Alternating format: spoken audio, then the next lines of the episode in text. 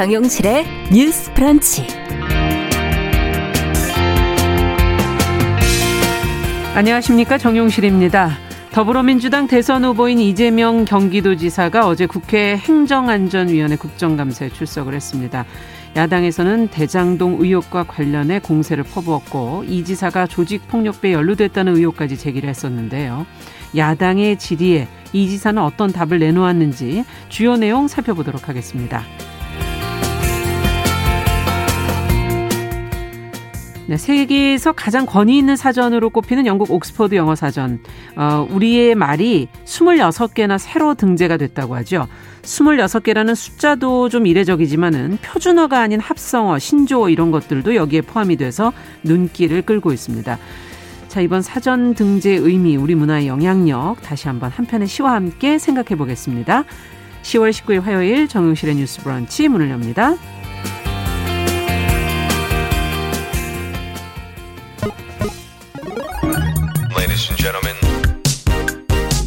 새로운 시각으로 세상을 봅니다.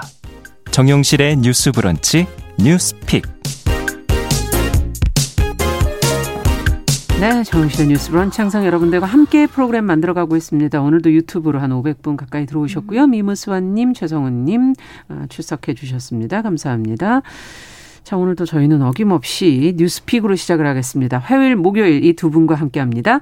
신보라 국민의힘 전 의원 안녕하십니까? 네, 안녕하세요. 정은혜 더불어민주당 전 의원 안녕하십니까? 안녕하세요. 자, 앞서 말씀드린 내용부터 한번 좀 살펴보죠. 더불어민주당 대선 후보인 이재명 경기지사 어제 국회 행정안전위원회 국정감사에 출석을 했고요. 국민의힘 의원들이 대장동 의혹에 관련해 공세를 퍼부었는데 어떤 내용들이 오고 갔는지 어, 신보라 전 의원께서 좀 정리해 주시겠어요? 네. 18일 국회 행정안전위원회 경기도청 국정감사에서는 대장동 의혹을 놓고 야당과 이재명 지사 간에 한치 물러섬 없는 공반전이 이어졌습니다. 네. 국민의힘은 본격적인 질의가 시작되기 전에 경기도가 국감자료 제출에 비협조적이다라면서 이 지사를 상대로 포문을 열었는데요. 네. 이 지사는 대장동 관련한 자료들은 제출했다라고 음. 답변을 하기도 했습니다. 어, 박수영 의원, 야당의 박수영 의원은 명백한 배임, 최소한 직무유기라는 시각 자료, 자료를 들고 나와서 네. 이 대장동 관련 내용을 보고를 받았나 안 받았나라고 음. 물었고요. 네. 이 지사는 세부 보고는 받지 않았다고 답을 했습니다. 네. 서범수 의원도 대장동 의혹을 빗댄 영화 아수라의 장면을 보여주면서 공격을 하자 이 지사는 사실이 아니다. 음. 대장동을 설계했지만 대장동 게이트를 설계한 건 아니다. 라고 음. 답변을 했고요.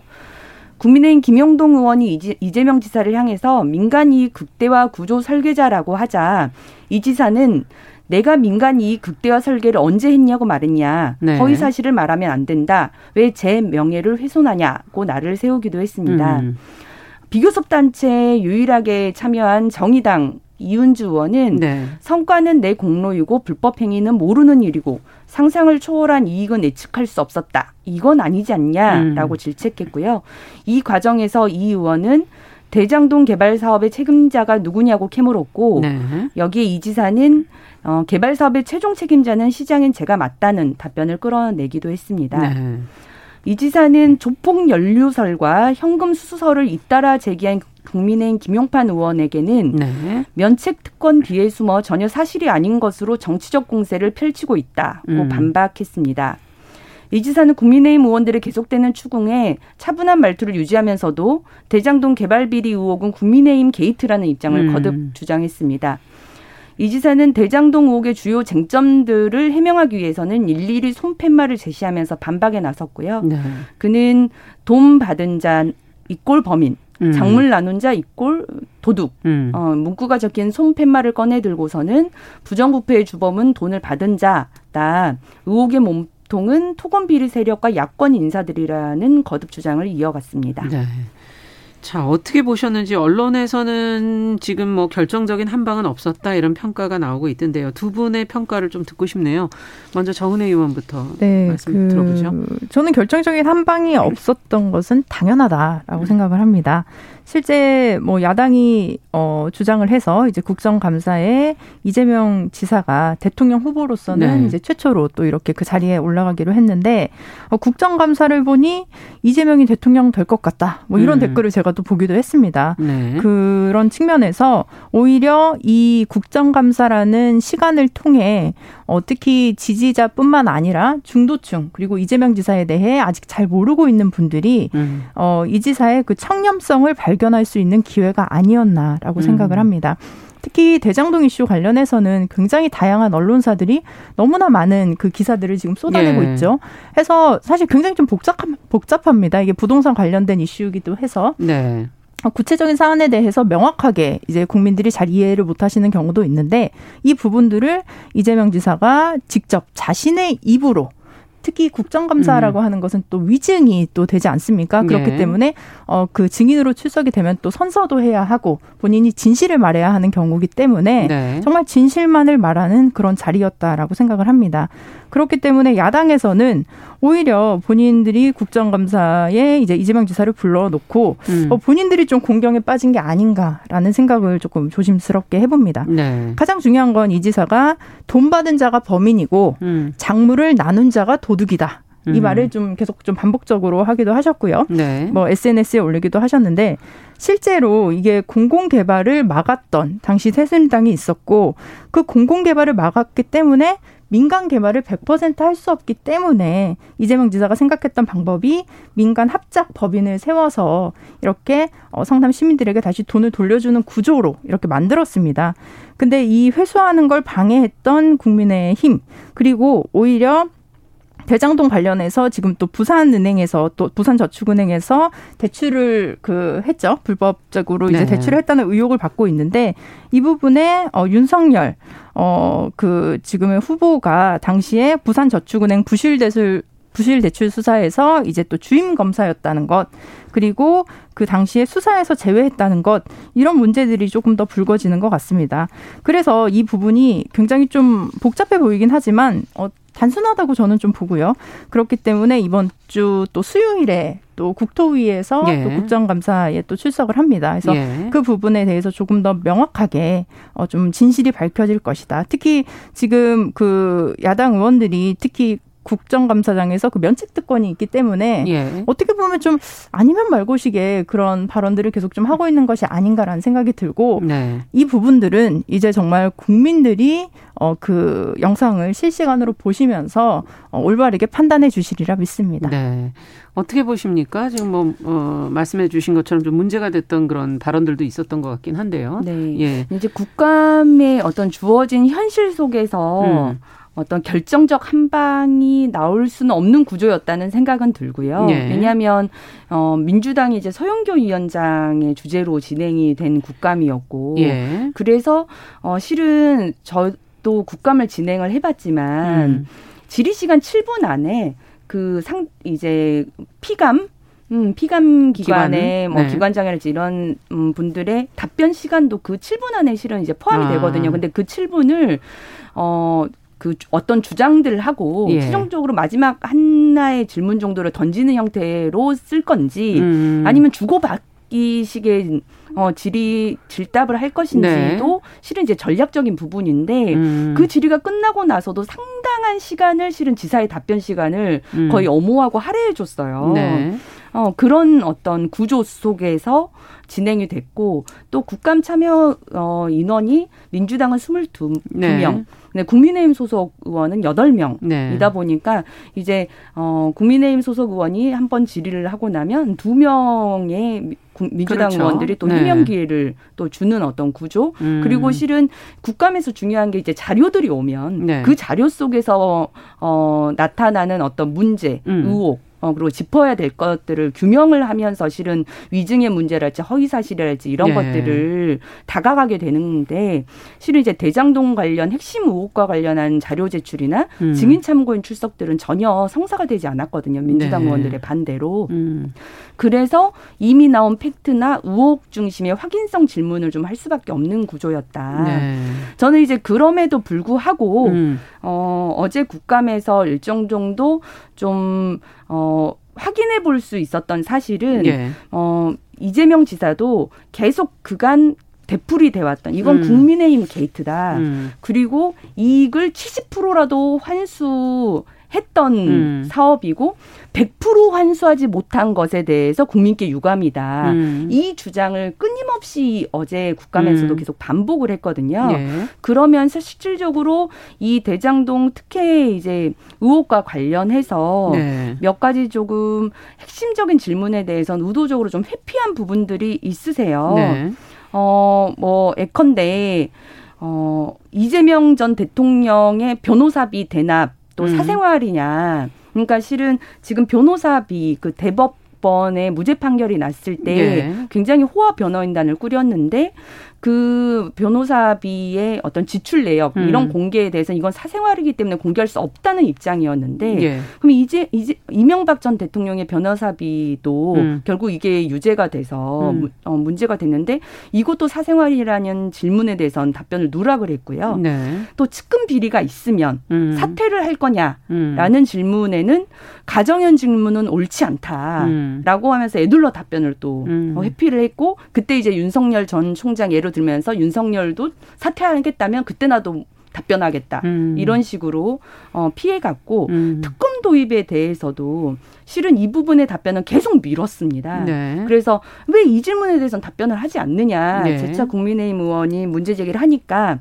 결국 이거는 특검에 대해서는 시간 끌어서 정치 공세를 하겠다는 것이다라고 음. 윽박을 지렀고 저는 이런 부분에서 핵심적인 음. 질문을 좀 피해가는 부분에 이재명 지사가 이 부분에 대해서는 좀 어, 음. 어, 좀 치명적이라고 혹은 생각했거나 음. 어, 김경수 전 지사가 특검에 의해서 구속이 됐기 때문에 예. 이재명 지사도 이 특검에 대한 트라우마가 있는 것 아닌가 음. 하는 좀 의구심을 더 갖게 됩니다. 네. 그리고 거짓을 이야기하는 부분들도 일부 좀 보이는데 성남시 통해서 대장동 자료를 다 제출했다고 했지만 네. 실은 민간 사업자 공모 그다음에 배당금과 초과 이익 환수 여부가 결정에 되는 어떤 사업 협약, 예. 주주 협약이 이루어진 게 2015년 2월부터 6월 사이인데요. 네. 그 사이에 핵심 자료들은 빠져 있고 예. 그 사이에 지사가 결제한 내역도 공개 서류에서는 제외가 됐습니다. 네. 그렇기 때문에 이 핵심적인 부분에 대한 공개 여부가 여전히 중요한 이슈로 네. 살아 있다는 점을 음. 또 일부 좀 지적을 합니다. 네. 더 정은혜 네. 사실 말씀 있으시그 특검과 예. 관련해서는 음. 계속적으로 음. 지금 특검을 요구하고 있는데 실제로 오히려 그 특검이라는 것이 수사를 지금 방해하고 있는 것이 아닌가라는 생각이 듭니다. 이제 그게 뭐 하루 이틀 만에 해결할 수 있는 것도 아니고 특히 뭐 특검의 대상이라든지 일정, 인력 구성 이것들을 여야가 합의해야 하는데 네. 그것들이 사실 지금 대선을 앞두고 굉장히 신속하게 될 것 같지는 않습니다.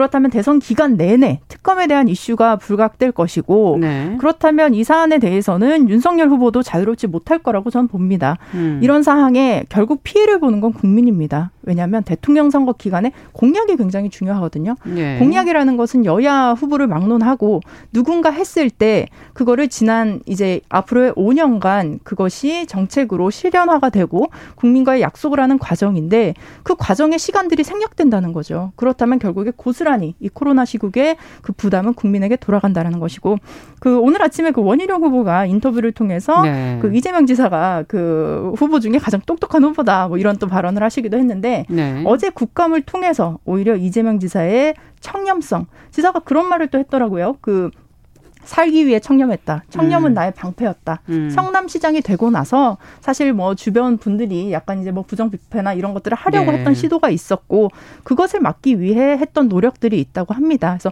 그 부분들이 그 진심이 국민들에게 더 전달되는 기회가 또 이번 주 음. 수요일에 있을 걸로 전 예상됩니다. 네. 수요일 이후에도 저희도 또 계속 관심을 가지고 지켜보도록 하겠습니다. 자, 두 번째 뉴스로 좀 가보도록 하죠. 어, 타투 합법화를 두고 지금 찬반이 엇갈리는데 어, 30년 전에 대법원 판례가 이들을 옥죄고 있다 이런 기사가 나오고 있고요. 어떤 내용인지 간략하게 전해주시면 한 말씀씩 들어보도록 하죠. 네, 그 30년 음. 전에 대법원의 판례가 타투이스트를 옥죄다 뭐 이런 음. 얘기가 있는데요. 1992년에 대법원은 타투 시술을 의료 행위로 판단했습니다. 음. 그래서 의료법 제27조에 따르면 의료인이 아닌 사람의 의료 행위를 금지하고 있습니다. 그래서 의사 면허가 없는 타투이스트들의 시설은 시술은 불법이 되는 것이죠. 네. 이를 위반하면 5년 이하의 징역이나 5천만 원 이하의 벌금에 처할 수 있습니다. 음. 그렇기 때문에 일반인의 문실 시술을 불법으로 규정하고 있는데 어, 이런 국가는 저는 전 세계에서 유일하다고 제가 언론 보도를 통해서 좀 네. 확인을 했습니다. 네. 하지만 그 8일에 국회의 입법조사처가 어, 문신 등 타투를 합법화할지를 좀 매듭 지을 때가 됐다라고 음. 하면서 사실상 그 입법화를 주문하는 보고서를 내놓기도 했습니다. 네. 어, 타투이스트들이 어, 지금 어, 요즘 K 타투라고 네. 해서 이제 뭐 BTS도 타투를 하고요. 음. 어, 그런 측면에서 봤을 때 그 K 그 아티스트들의 뭐 예술성이라든지 음. 독창성이 음. 전 세계적으로 SNS를 타고 음. 인기를 굉장히 많이 누리고 있는 그렇죠. 상황입니다. 네. 하지만 한국에서는 불법이 기 때문에 음. 아티스트들이 해외에 나가서 또 시술을 하거나 이런 경우도 있다고 합니다. 이걸 지금 의료 행위로 봤다라는 지금 얘기신데요. 어떻게 해야 될지 앞으로 이 합법화 양성하려면 이 부분에 대한 해석이 좀 변화돼야 되는 거 아닌가 하는 생각도 들고요. 어떻게 보십니까, 신브라 의원께서는? 그러니까 실은 현행법상은 분명한 불법이지만 네. 어, 성행하고 있고 그렇죠. 실제 어, 이렇게 지나다니면 그런 밤 연구 시술 관련한 업소들도 많고 어, 굉장히 네. 많다는 걸 확인을 하게 됩니다. 네. 문신 시술자가 약 35만 명이라고 하고 아. 어, 이들에게 시술을 받은 인구가 약 1,300명 1,300만 명 정도라고 네. 하니까 그 규모도 큰데 저는 어, 이제는 양성화를 검토해야 될 단계다라고 하는 부분에 음. 일견 동의를 합니다. 음. 왜냐하면 현행법상 불법이지만 단속은 또 잘 하지 않고 그렇죠. 그러다 보니까 오히려 보건위생상의 안전 문제도 대두가 네. 되고 있는데 실은 이 타투 작업과 관련된 감염 위생 지침조차도 전혀 음. 마련이 되어 있지 않고 행정력이 배제되어 있는 아. 상태거든요. 예. 그래서 실제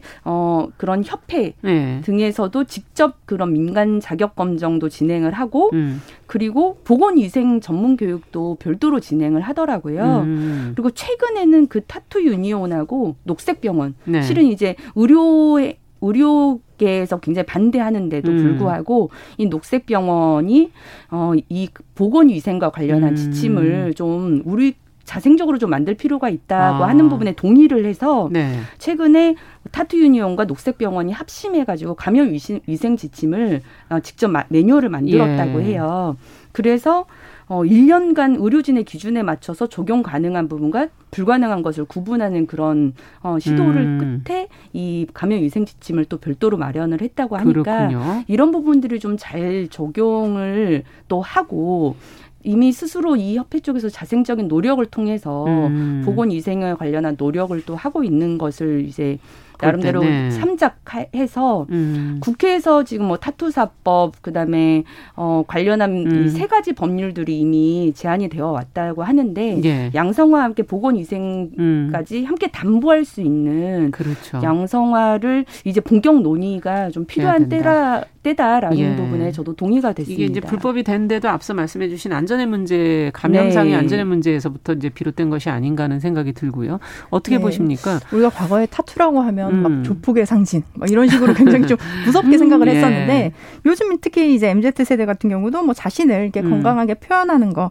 그리고 건전하게 자기의 개성을 표현하는 거 이런 용도로 사용하기도 하고, 예. 그리고 특히 이제 수술 상처가 있으신 분들은 또 그 수술에 뭐 이게 외부의 아. 신체의 상처를 가리기 위해서 타투 타투를 하는 뭐 음. 연예인도 있고요. 예. 근데 이런 부분에 있어서 굉장히 예술성도 필요합니다. 이제 의료인이 지금은 하게 되어 있지만 그렇죠. 타투라는 것이 아트의 한 부분이기 때문에 음. 그 예술성 같은 경우는 타투이스트 들이 좀 가능하겠죠. 그래서 제가 좀 해외 사례를 살펴보니까 미국 같은 경우는 각 주별로 그 타투를 허용하고 있는데요. 물론 미성년자는 조금 뭐 어, 좀 어렵긴 하지만, 네네. 예. 특히 뉴욕 같은 경우는 공중보건법 있어서요. 공중보건법. 네, 거기서 네. 신체 피어싱과 문신을 관리합니다. 음. 그래서 그 업소에 시, 어, 시술을 할때 바늘과 승인된 잉크를 사용해야 하고요. 음. 캘리포니아주 같은 경우도 안전 신체 예술법이라고 해서 이 규율이 있는데요. 특히 시술자가 뭐 비형 감염이라든지 이런 게 걸리지 않았는지 그렇죠. 예방 접종 음. 증명서를 내고 또 혈액맥에 또 병원체 노출 예방 교육 이수 증명서 이런 것들을 시술자가 또 제출하게 되어 있습니다. 음. 그래서 가장 중요한 것은 어 이런 뭐 보건 위생 같은 안정 좀 지켜져야 할 것이고 음. 그렇다고 뭐 모두가 타투를 해라 막 이렇게 권장하는 것은 아니지만 예. 본인의 선택하에 본인의 신체 내부에서 어, 그런 측면이 저는 좀 더 중요하지 않을까 허용하는 음. 측면 또 법안들도 지금 통과를 해야 하지 않을까라고 생각합니다. 네, 타투라는 게 지금 그러니까 어, 안전의 문제, 의료적인 측면도 있지만 예술적인 측면도 있다는 걸 음. 지금 강조해서 얘기해 주신 것 같고 끝으로 네 이게 이제 양성화 한다면 지금 현재 음. 어, 문신사 법안 반영구 화장 문신사 법안 아. 타투업 법안이 각각 발의되어 있는 네. 상황이고요. 어, 이제 본격적인 국회 논의가 진행이 된다면 업 인증의 어떤 기준, 뭐 예, 신고제나 네, 그렇죠. 허가제로 할 것인지 그리고 의료인과 이 타투업의 구분과 어떤 제한 그렇죠. 그리고 문신 시술의 허용 범위 음. 뭐 미성년자를 금지시킨다거나 예. 어 그리고 어느 정도까지 이거를 안전한 방향으로 허용할 음. 것인지 이것들을 좀 추가적으로 음. 잘 논의가 되어야 될것 그렇죠. 같습니다. 법안에 그런 내용들이 구체화돼야 되지 않겠나라는 지적까지 해주셨어요. 자, 뉴스픽 오늘은 얘기 여기까지 듣겠습니다. 정은혜 신보라 전 의원과 함께했습니다. 감사합니다. 네, 감사합니다. 감사합니다. 자, 정영실의 뉴스 브런치 1부를 마치고 잠시 후 돌아오겠습니다. 11시 30분부터 일부 지역국에서는 해당 지역 방송 보내드립니다.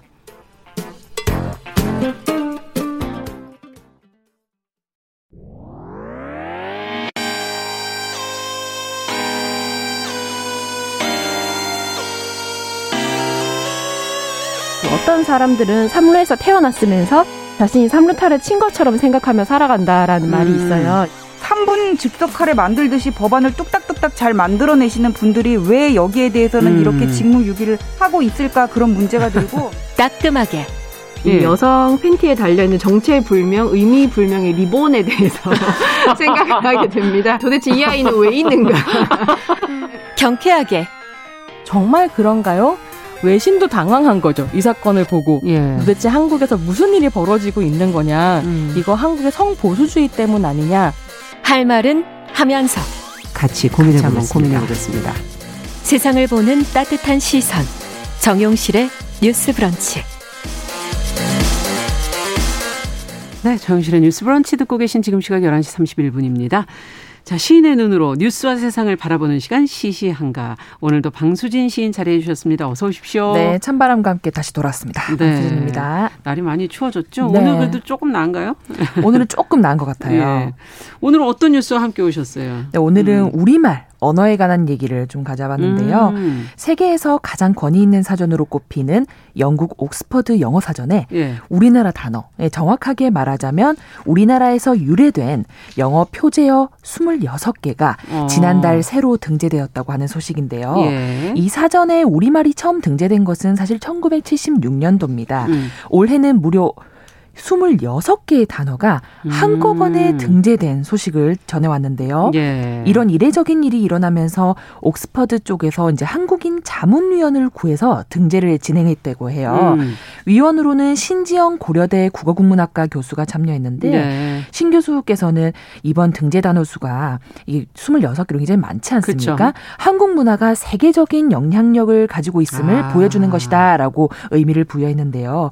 등재된 단어를 보면 그 말이 맞다고 느껴지는 것이 우리의 문화를 잘 보여주는 단어들이 등재됐습니다. 뭐 치맥, 뭐 먹 방, 그리고 콩글리쉬, 네. 뭐 PC방, 뭐 어. 뭐 스킨십 이런 것들 음. 우리말과 영어를 결합한 신조어까지 정말 우리가 일상생활에서 사용하는 표현을 그대로 가져다 쓴 아니, 거죠. 우리가 쓰는 영어가 글로 갔어요? 바로 영국으로 간 거죠. 네, 그렇군요. 이렇게 된 데는 등재 결정권을 가지고 있는 영국의 그 사전 편집자 역시도 음. 한국 콘텐츠를 자주 접하면서 한국 문화에 관심을 가지게 됐다는 아. 점도 하나의 큰 요인으로 어, 보고 있는데요. 있는데요. 네. 자문위원으로 참여한 신지영 교수는 한국어 파괴의 주범으로 지목되는 사실 줄임말이라든지 합성어 음. 이런 것들이 오히려 한국적인 정서를 보여준 것이다. 우리는 언어는 문화와 함께 가기 때문에 그렇죠. 최근에 유행하고 있는 뭐 오징어 게임의 달고나 이런 것들을 해외에서 그대로 받아들듯이 음. 우리도 외래어를 너무 거부하기보다는 그대로 좀 나름 받아들여서 우리 것으로 쓰는 문제에 음. 대해서도 생각해 봐야 한다라고 말하는 그렇죠. 바 있습니다. 언어 표준어만이 가는 것이 아니다. 이제 언어 문화와 함께 간다 네. 그런 얘기신데 조금 열고 이제 생각해 볼 부분도 음. 있는 것 같고 이게 결국 다 문화의 힘인가요? 뭐 K 뭐 컬처, K 컬처 뭐 네. 최근 몇 년 동안 저희 일상생활에서 참 자랑스럽게 이야기하는 단어인 것 같아요. 음. K 컬처. 그런데 저는 단순 문화의 힘이라기보다는 음.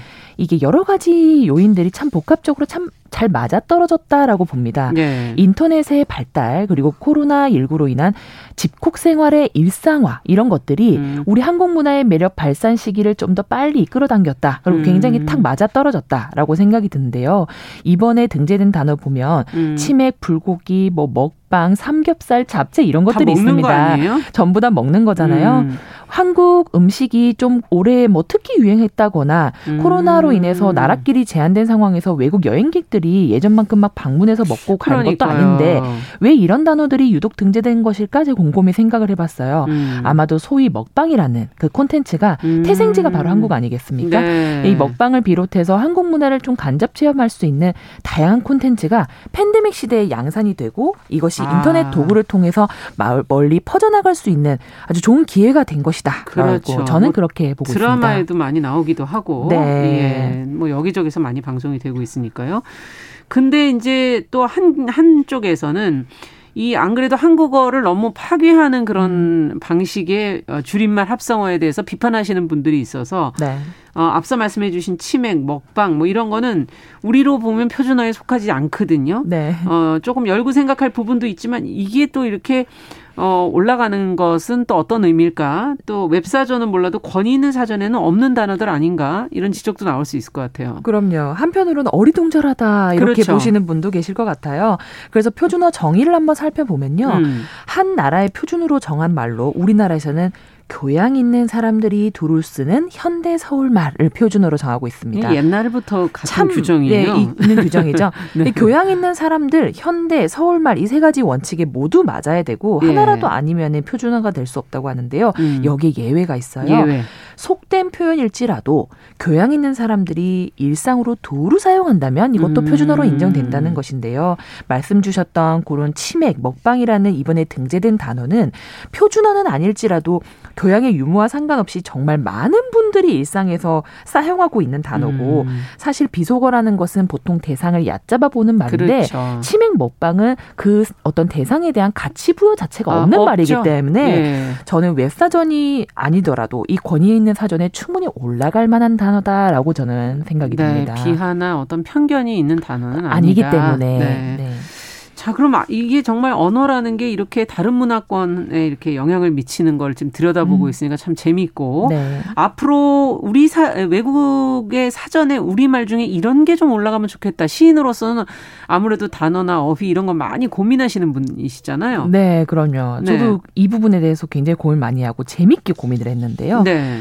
평소 제가 굉장히 좋아하고 아끼는 순 우리말을 좀 추천드리고 싶어요. 오. 첫 번째는 우리나라 말은 이제 특성상 한자어 비중이 굉장히 높습니다. 그렇죠. 그래서 일상어 중에선 대부분이 한자어라고 봐도 무방할 음. 정도인데 그 중에서도 빛을 발하는 순 우리말 저는 첫째는 아름다움이라고 생각합니다. 아름다움. 네, 아름답다라는 사전적 뜻이 음. 보이는 대상에 대한 어떤 즐거움과 만족을 줄 만한 이 미적인 그런 음. 가치 더불어 마음씨나 일이나 이런 것들을 훌륭하게 보는 부분이 있거든요. 아. 즉 하나의 말로서 대상의 안과 밖을 모두 감탄할 수 있는 굉장히 놀라운 말이라고 저는 옛날부터 생각해 왔습니다. 안만 표현하는 것도 아니고 밖에만 표현하는 것도 아니고 다. 네, 함께 아 칭송할 수 있는 굉장히 아름다운 말이라고 생각하고요. 네. 이건 뭐 사실 영어의 뷰티풀이나 뭐 중국어의 메이 이런 걸로도 표현할 수 없는 저는 깊이가 있다고 저는 아. 생각하고요.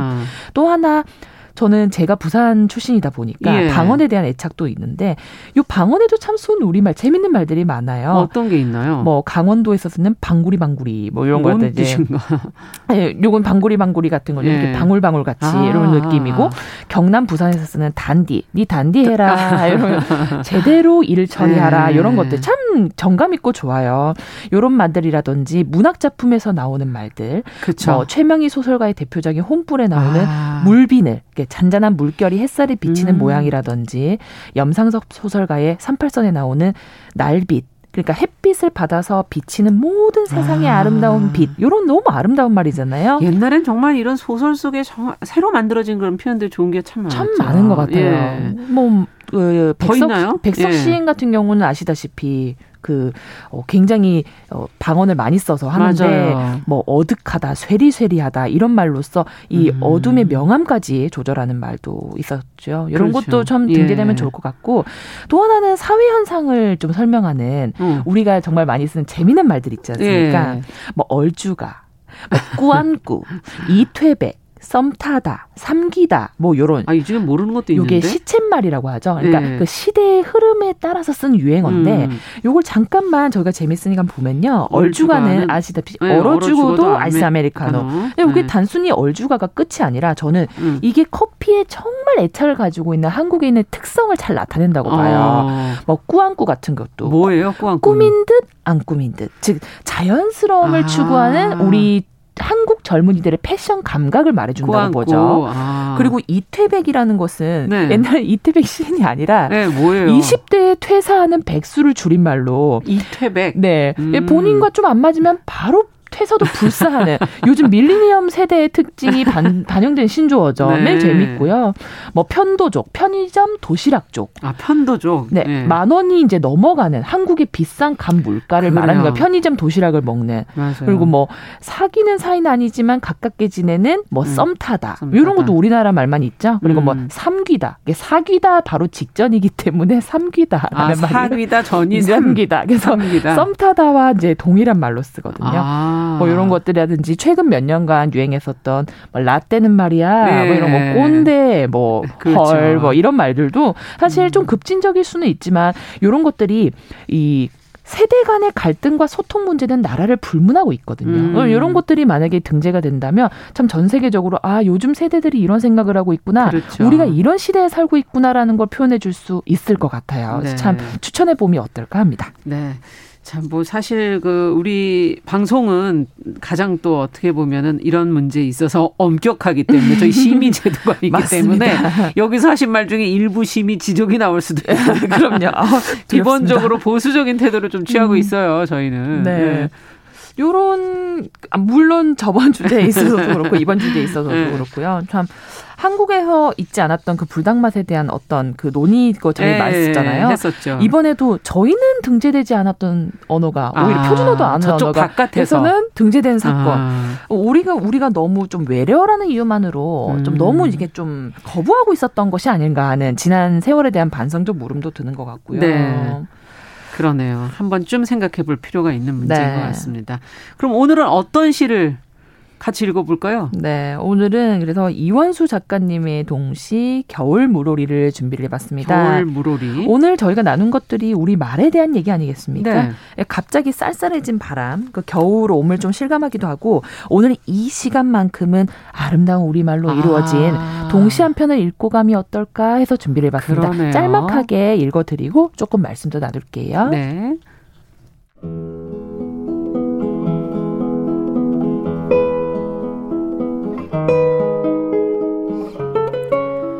겨울 물오리 이원수.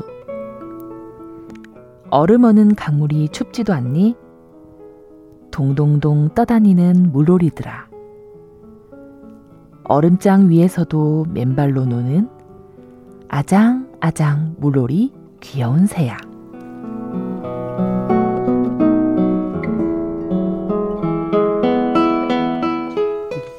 우리말은 의성어 의태어 이런 게 참 재밌잖아요, 사실은. 재밌죠. 네. 우리말에 말씀드렸던 것처럼 한자어 비중이 높아서 네. 자칫 뭐 인식하지 않으면 순 우리말의 아름다움을 놓치고 살기 쉬워요. 예. 이원수 작가의 겨울 물오리라는 시는 시의 거의 대부분이 순 우리말로 이루어져 아, 있습니다.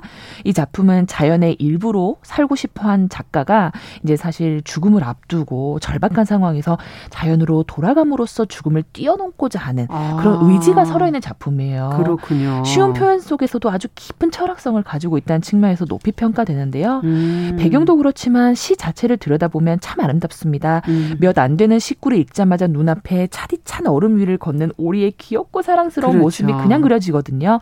얼음, 동동동, 맨발, 아장아장, 물오리, 찬바람, 같이 살자. 이런 음. 말들 참 우리가 너무 편하게 쓰지만 네. 너무 아름다운 우리말입니다. 음. 소리내서 읽어보면 음도 참 아름답고요. 맞아요. 어떤 언어와도 저는 비교가 안 된다고 생각하고요. 음. 이원수 작가가 이렇게 아름다운 동시를 남길 수 있는 것도 그 동시를 읽고 지금 현재 우리가 또 이렇게 감명을 음. 받을 수 있는 것도 다름 아닌 우리에게 한글이 있기 때문이 음. 아닐까 싶은데요. 지난 10월 9일이 마침 우리 위대한 한글날 아니었습니까? 아닙니까? 그렇죠, 그렇죠. 세계적 권위 사전 영국 옥스퍼드 사전에 우리말이 26개나 대거 등재된 아, 경사가 아, 있는 올해 느껴집니다. 정말 세종대왕님께서 살아계셨다면 네. 얼마나 기뻐하고 감격해 하실지 상상해 보게 되는 지금입니다. 네. 오늘 하루만큼은 삶 속에서 한글의 아름다움을 많이 발견하셨으면 좋겠습니다. 네. 오늘은 영국 옥스퍼드 사전에 새롭게 등재된 우리말 어떤 것들이 있는지 저희가 같이 시시한가에서 살펴봤습니다. 황수진 시인과 함께했습니다. 감사합니다. 네, 감사합니다.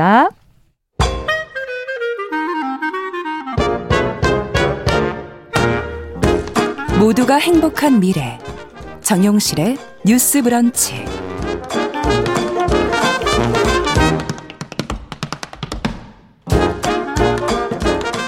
네. 정영실의 뉴스 브런치 듣고 계신 지금 시각 11시 44분입니다. 국제사회 이슈들을 좀 깊고 넓게 살펴보는 시간이죠. 국제뉴스 조윤주 외신캐스터 잘해주셨습니다. 어서 오십시오. 네, 안녕하세요. 자, 독일 얘기를 오늘 좀 자세히 해보자고 하셨어요. 네네. 뭐 우리도 지금 뭐 몇 년 사이 집값이 뭐 너무 올랐다. 네. 주택 문제가 제일 큰 이슈 중에 하나지 맞습니다. 않습니까? 근데 독일도 지금 어, 뭐전 세계적으로 집값이 지금 올랐다고 네네, 하는데 맞아요. 독일에서도 주택 임대료 인상에 분노한 베를린 시민들이 부동산 회사가 소유한 주택을 지금 뭐 몰수하는 방안까지 지금 뭐 나왔다는데 네. 자세한 얘기를 좀 해주세요. 어떻게 된 겁니까? 네, 이제 뭐 요지를 말씀을 드리자면 음. 임대료가 너무 올라가니까 이제 그 민간 부동산 회사가 가지고 있는 주택을 공공으로 돌리자. 음. 그래서 이제 장기간 임대를 해주고 임대를 좀 싸게 받는 걸로 좀 해보자라고 얘기를 하는 건데요. 그래서 네. 어, 베를린시 선거관리위원회 측에서 유권자들의 56%가 주택 3천 채 이상을 가지고 있는 민간 부동산 업체 보유 주택을 그러니까 뭐 정부나 시가 가져가서 음. 국유화해서 이걸 어 이제 공공주택으로 임대를 해주시다라고 어, 대답한 사람이 56%. 예. 어, 그리고 이제 뭐, 아 그건 아닌 것 같다라서 대답한 사람이 39% 나와서 네. 어쨌든 이제 과반 정도가 이런 의견에 찬성했다라는 겁니다. 그만큼 독일 베를린이 그 특히 임대료가 너무 많이 올랐었다라는 네네. 게 보도가 계속 있긴 했었어요. 맞습니다. 자 구체적으로 그러면 어떻게 이것이 공공으로 가게 되는 것인지 네. 내용을 좀 설명해 주세요. 그 내용을 보면은요 국유화된 주택은 공공기관이 이윤을 추구하지 않은 공동 경제 방식으로 관리를 하고 그리고 음. 국유화된 주택의 관리는 주민, 세입자, 베를린 시민이 민주적으로 참여해서 관리를 한다. 관리는 네. 주민하고 네, 세입자하고 베를린 시민 들이 같이 아. 그리고 주택을 관리하는 공공기관은 해당 주택의 사유화를 금지하는 규정을 마련하고 어, 국유화 해당 기업에는 시장보다 낮은 가격으로 보상한다. 낮은 가격으로. 네, 이게 좀 아. 문제가 될 것 같은데요. 기업 입장에서는 좀 뺏기는 어, 거죠. 뺏기는 네네, 네, 기분이 맞아요. 들겠네요. 네, 네, 그래서 네. 이런 네. 어 그러면은 어 어떤 그 임대할 수 있는 그 주택이 얼마나 되는 거예요? 그 이렇게 가능한 주택 좀 보면은 베를린에 한 22만 6천 채 정도 있다고 6천 하는데요. 채. 문제는 이게 말씀인 것처럼 이게 이제 시민 투표, 주민 투표를 통해서 결정이 난 거긴 한데 이게 법이 아니거든요. 그래서 아. 어, 바로 법이화 될 수, 그러니까 법제화 될 수는 없습니다. 그래서 아. 어, 일단 그 정치권, 시의회에서 이 법안이 통과가 돼야지 국유화가 가능하다고 합니다. 음. 그래 독일에서 지난달에 그 총선이 치러졌잖아요. 그래서 네. 사회민주당이 일당이 되고 이제 뭐 기존 정당이 이제 밀려나게 됐는데 예. 지금 현재 3인당, 녹색당, 자유민주당 이렇게 세 개 정당이 새 연립정부 구성을 위한 어떤 협상이 진행이 돼서 아마 이렇게 세 개가 될 것 같은데 그래서 뭐 신호등 연정이다라고 얘기를 하는데 맞아요. 독일은 항상 연립정부를 네. 구성하죠. 맞습니다. 예. 이제 한 정당이 과반 의석을 차지하지 못하면 이제 이런 식으로 예. 표를 가, 가장 많이 가져간 정당이 연정을 구성하게 되는데 일단 어 물론 좌파당만 주택 국유에 대해서 명백하게 찬성 이렇게 입장을 밝히고 있고 음. 여기 연정 구성에 포함되어 있는 녹색당 정도는 아, 시민들이 결정하면 따르겠다라는 입장이고요. 음. 그렇다고 해서 국유화를 전적으로 지지하는 건 아닙니다. 그리고 그 사회민주당 말고 자유민주당 같은 경우는 우파거든요. 그래서 네. 주택을 국유화하는 것에 강력히 반대하는 입장이기 때문에 이게 사실 실행되기는 아. 조금 지금 어쨌든 뭐 시민들의 투표는 있었던 것, 네. 주민 투표는 있었던 건 사실이지만 뜻은 그렇게 나왔지만 네네. 실제로 이것이 될 가능성은 좀 희박하다. 음, 희박하다. 네네. 근데 국유화를 추진하는 쪽에서는 그렇다면 어떤 근거로 이런 주장을 하고 있는 건가요? 네. 뭐 이유가 있겠죠. 맞아요. 그래서 이제 그이 국유화를 추진하는 음. 쪽에서는 법률 자문도 다 마쳤고 헌법에 위배되지 않는다라면서 주택 국유화를 주장을 하고 있습니다. 네. 그 독일의 헌법 역할을 하는 그 핵심 바로 기본법이라는 게 있는데요. 기본법 15조가 네. 부동산, 천연자원, 생산수단을 보상 규정을 통해서 국유화 또는 다른 형태의 공동경제로 전환할 수 있다라고 명시를 하고 있는 겁니다. 네. 그래서 이제 국유화를 찬성하는 쪽에서는 이 법에 근거하기 때문에 헌법에 위배되지 않는다라고 음. 주장하는데요. 근데 이 법이 사실 이제 보시면 아시겠습니다만 사회주의 경제에 좀 바탕을 두고 있습니다. 음. 이게 만들어질 때가 1948년부터 49년까지 이게 좀 만들어져 가지고 네. 그때는 지금은 이제 독일 경제가 시장 경제긴 합니다. 동서독으로 예. 나눠져 있었고 그래서 좀 사회주의 경제가 조금 반영이 된 그런 부분이 있기 때문에 음. 이런 법이 만들어졌고 그리고 국유화를 반대하는 쪽에서는 14조도 있다라고 얘기를 하면서 14조는 이제 사유재산 보호하는 부분이 들어있기 때문에 아. 어느 것을 가지고 해석하느냐에 있어서 좀 달라질 수가 있고 앞에 말씀드린 것처럼 이렇게 이제 국유하게 되면은 싼 가격으로 민간 부동산 업체에게 보상을 해준다라고 하잖아요. 예. 그 가격이랑 실제로 줘야 되는 금액 차이가 너무 크기 때문에 베를린 시 의회 입장에서도 시 재정을 쓰기가 만만치가 않을 거기 때문에 음. 쉽게 오케이라고 말하기가 좀 힘든 부분이 있다라는 그렇죠. 거죠. 지금 이미 올라 있기 때문에 네. 주택값이 그러니까요. 예, 그거를 보상하는 것 자체도 힘든데 어, 이 공공에서 어떻게 비용을 마련해서 보상을 할 것이냐는 문제도 남아 있다 네. 이런 얘기시군요. 그렇습니다. 근데 어쨌든 그럼에도 불구하고 벨린 시민들이 이렇게 주민 투표까지 진행을 했다는 것 자체가 주택 가격의 문제, 임대료 네. 상승의 문제가 상당히 큰 사회적 문제인 네네. 네. 거는 사실이네요. 그렇죠. 부담이 되죠. 네. 그렇기 때문에 말씀하신 것처럼 실현 강사 낮지만 어쨌든 베를린 시민들이 어떤 강력한 의시, 의사를 표시했다라고 예. 볼 수가 있는 겁니다. 그리고 이제 말씀드린 것처럼 그 헌법 14조가 시장 가격에 합당한 보상을 요구하고 있기 때문에 이것도 좀 안 맞는 부분이 있고요. 그렇지만 음. 블룸버그 통신에서는 어쨌든 이번 베를린시의 투표가 전 세계적으로 나타나고 있는 주택 불평등에 대한 사람들의 불만을 반영한 것이고 음. 어쩌면 이제 각국 정부들이 이런 부분에 대해서 굉장히 골머리를 알 수도 있다. 이렇게 이게 시작이다 독일이 네, 뭐 이런 지금 지적을 한 거군요. 네네, 주택 불평등 지금 모든 분야에서 지금 네. 불평등이 네. 시작이 되고 있는 것 같은데. 맞습니다. 네. 이게 독일 문제만일까요? 유럽 전역의 상황도 비슷하다는 지금 지적도 나오고 있고. 네, 맞습니다. 어, 어떻습니까? 다른 나라도 한번. 사실 뭐 전반적으로 다 비슷합니다. 뭐 네. 뭐 유럽과, 미국, 캐나다 다 주택 가격이 올랐는데요. 예. 부동산 웹사이트인 Rightmove에 따르면 영국인데요. 9월 10일부터 10월 9일까지 한 달 기간 동안에 만도 주택 가격이 올랐습니다. 계속 아. 오르고 있는 겁니다. 그래서 평균 호가가 한 달 전보다 1.8% 오르면서 한 달 전보다 네. 34만 4,445파운드 으로 5억 6,165만 원째 기록하면서 2015년 이후 가장 큰 폭으로 올랐습니다. 아. 이 부동산 한 채당 매입 예정자 수도 코로나19 이전에 비해서 두 배 이상 증가했는데요. 그러니까 가격이 계속 오르지만 사람들은 또 사야 그래도 되는 거고. 어, 집을 사고 싶어 한다는 거죠. 예. 어, Rightmove 측 관계자에 따르면은요. 코로나19 때문에 1차 봉쇄 이후에 주택 물량이 부족하기 음. 시작했고 또 사람들이 금리가 싸지만 음. 물가가 계속 오르니까 이제 금리가 오를 거야. 그러니까 음. 금리가 오르기 전에 지금 싼 돼. 주택 담보 음. 대출 금리를 이용해서 미리 사야 되겠어. 아. 그러니까 사람들이 계속 그렇군요. 주택을 사고 싶어 한다는 거죠. 네. 예정자가 그래서 많아지는 네네. 거군요. 근데 주택 가격이 좀 고평가됐다는 주장도 있지 않습니까? 네, 사실 단기간에 많이 너무 올랐죠. 많이 올라서 네, 특히 네. 이제 코로나 유행 기간 동안 많이 올랐는데요. 음. 그래서 어, 경제 분석 기관인 옥스퍼드 이코노믹스는 부유한 국가의 주택 가격이 음. 10% 가량 고평가 있다 이렇게 얘기를 하고 있습니다. 있다. 네, 특히 주택 시장 호황이 어, 지금은 굉장히 가파르긴 한데요. 어쨌든 음. 10년째 계속되고 있고 그걸 따져 보면은 어, 굉장히 많이 올랐다는 겁니다. 네. 14개 주요 선진국의 주택 가격이 지난 10년 동안 무려 43% 와. 올랐습니다. 네. 어, 10년이라는 기간은 1900년 이후 두 번째로 가장 긴 기간이고요. 예. 상승률도 1900년 이후 세 번째로 높은 상승률을 아, 보였다고 얘기를 하고 있습니다. 네, 그래서 네. 어, 네덜란드, 캐나다, 스웨덴, 독일 여기 들어갑니다. 네. 프랑스의 주택 시장이 가장 위험한 곳이다라고 얘기를 하고 있고요. 주택 가격이 너무 많이 올랐고 그렇지만 추가로 상승할 여력도 있고 음. 또 그렇게 되면은 주택 시장 붕괴 위험은 더 커질 수밖에 없다라고 아. Oxford Economics가 얘기를 하고 있습니다. 자, 그러면 주택 가격이 계속 오른다는 전망인가요? 네, 지금으로선 그렇습니다. 아. 그래서 그 투자은행인 UBS가 최근에 발표한 글로벌 부동산 거품 지수를 보면 음. 어, 이제 버블이 가장 많이 낀 곳이 독일 프랑크푸르트라고 나오고 있고요. 독일. 이외에도 네. 캐나다 토론토, 밴쿠버, 홍콩 이런 아. 지역도 위험적이고 도쿄, 일본도 사실 집값이 그렇게 안 오르다가 최근에 예. 올랐거든요. 그래서 도쿄, 시드니 여기도 이제 과대 평가된 음. 지역으로 어, 조사가 됐습니다. UBS가 전 세계 25개 주요 도시의 주거용 부동산 가격을 분석을 했는데요. 음. 2020년 중반부터 올해 중반까지 이런 도시들의 인플레이션 조정 주택 가격 상승률 6%로 2014년 이후 가장 높은 연간 상승률을 기록을 네. 하고 있다고 합니다. 자, 이게 지금 뭐 단기간에 안정되기는 쉽지 않다면서요. 네, 그렇습니다. 왜냐하면은 네.